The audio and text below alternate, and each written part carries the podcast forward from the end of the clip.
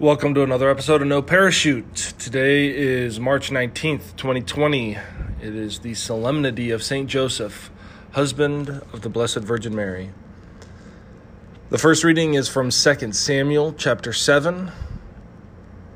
The verses are all spread apart. Uh, the Psalm is Psalm 89, verses 2 through 3, 4 through 5, and then 27 through 29, with the response coming from 37. We have a second reading today, it being a solemnity. Uh, it's Romans chapter 4, verses 13, 16 through 18, and 22.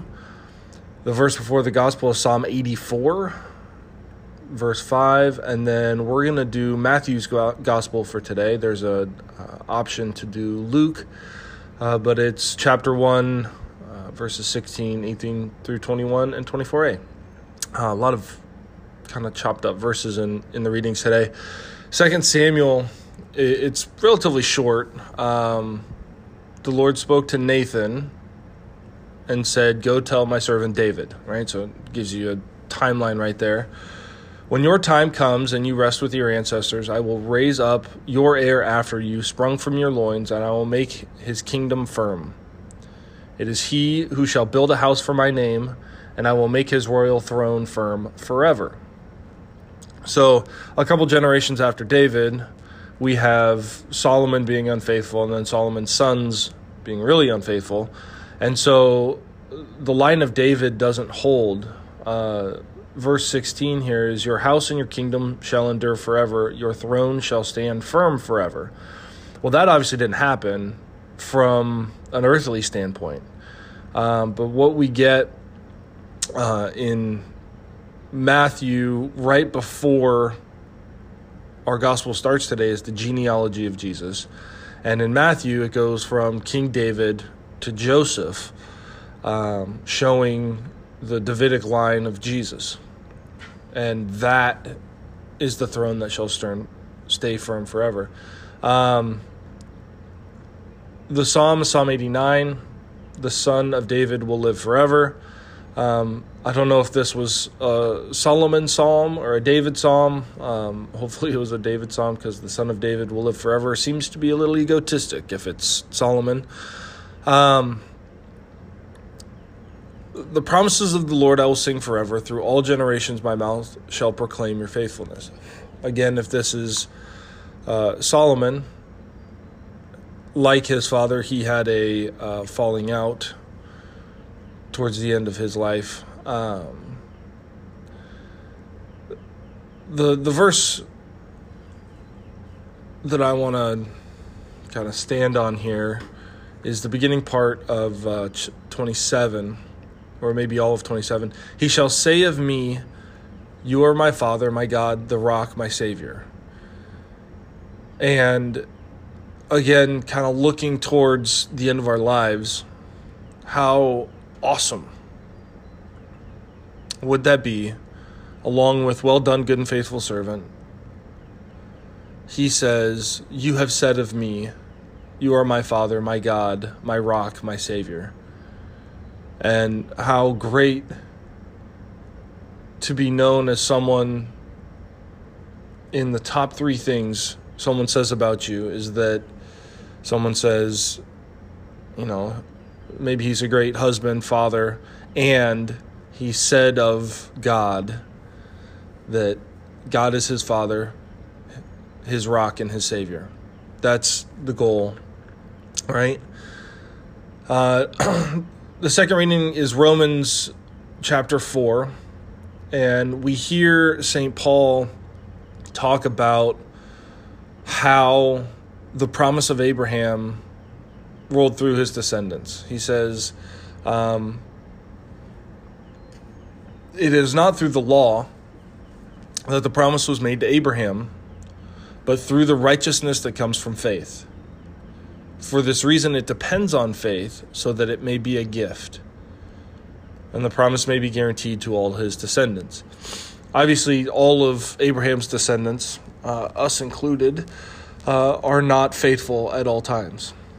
And this is why there had to be other covenants made with the people of Israel after the time of Abraham and why Jesus fulfills all of those covenants.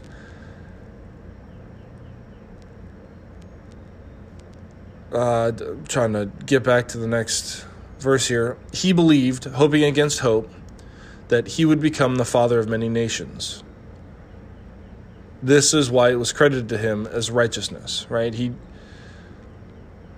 he was willing on faith to say, My God is powerful enough to raise up Isaac after I kill him, and therefore I'm willing to follow in faith my God. And so it's because of that faith that the covenant was created and not through the law that it was promised. The verse before the gospel is Psalm 84. Blessed are those who dwell in your house, O Lord. They never cease to praise you. How great the day when we never cease to praise him. Again, the, the gospel is Matthew chapter 1, verses 16. We skip 17, go into 18 through 21, and then we have 24a right there at the, at the end. We get the very last line of the genealogy of Jesus. Jacob was the father of Joseph, the husband of Mary. But if we look at Luke, and, and I geek out on these a little bit. Um, oops in Luke, it states that Joseph was the son of Heli. And in Matthew, it says Jacob was the father of Joseph. And, you know, I'd always been kind of told offhand by people that the two genealogies, the one in Matthew and the one in Luke, follow.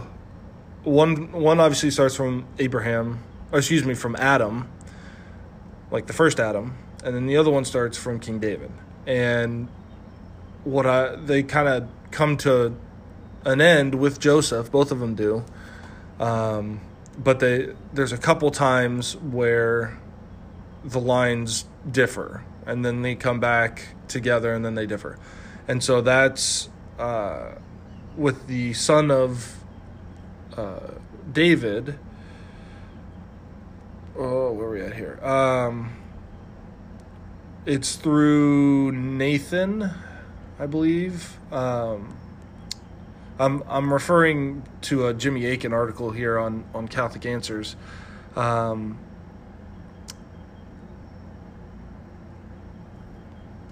yeah, and I'm gonna screw up these names. So basically, uh, the reason we can have two named two different named fathers for Joseph in the genealogies, and it's the same uh, reason that the genealogy comes back together and splits in a couple different places in the two is that adoption was very common back in old Israel because of the uh, the law that if your brother dies and his wife hasn't provided an heir, it is the uh, duty of the brother of the man who just died to then bring up a son through his wife.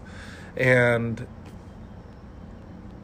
the the adoption can either come through the brother or the original husband to the to the woman. And so the the fatherhood or the genealogy of the heir could either posthumously be subscribed to the original husband or the brother. And that's the the difference in the two.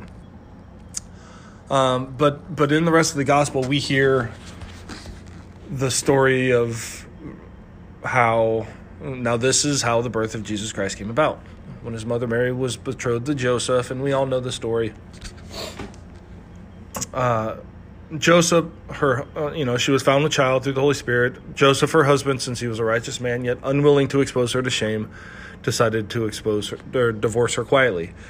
Now, I really enjoy trying to put myself in these uh, biblical narratives and kind of see and feel some of the things that these people were seeing and feeling.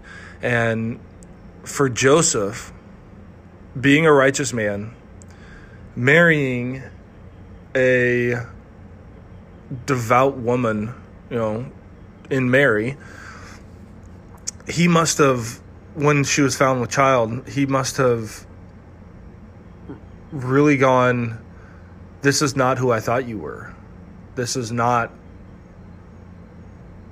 who I was marrying.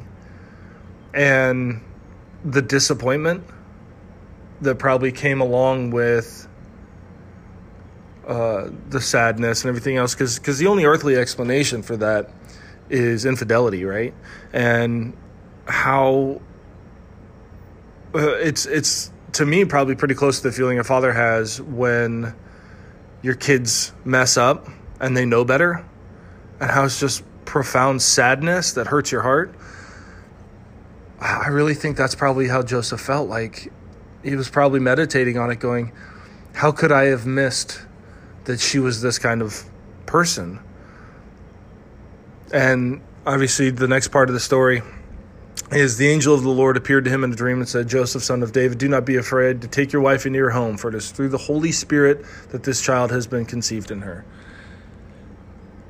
And probably even in that dream, there was probably a leap of joy. A she was who she said she was. A how amazing that these negative things that I was thinking about her aren't true. And so today, uh, I found a great prayer from uh, the app My Catholic Life. And, and it kind of fits into the craziness we have today. So, our prayer for today is Lord, enable me to walk by faith each and every day. Allow my mind to rise above human wisdom alone and see your divine plan in all things. St. Joseph, pray for me that I may imitate the faith you lived in your own life. St. Joseph, pray for us. Jesus, I trust in you. We pray all these things, Lord Jesus, in your holy and precious name. Amen.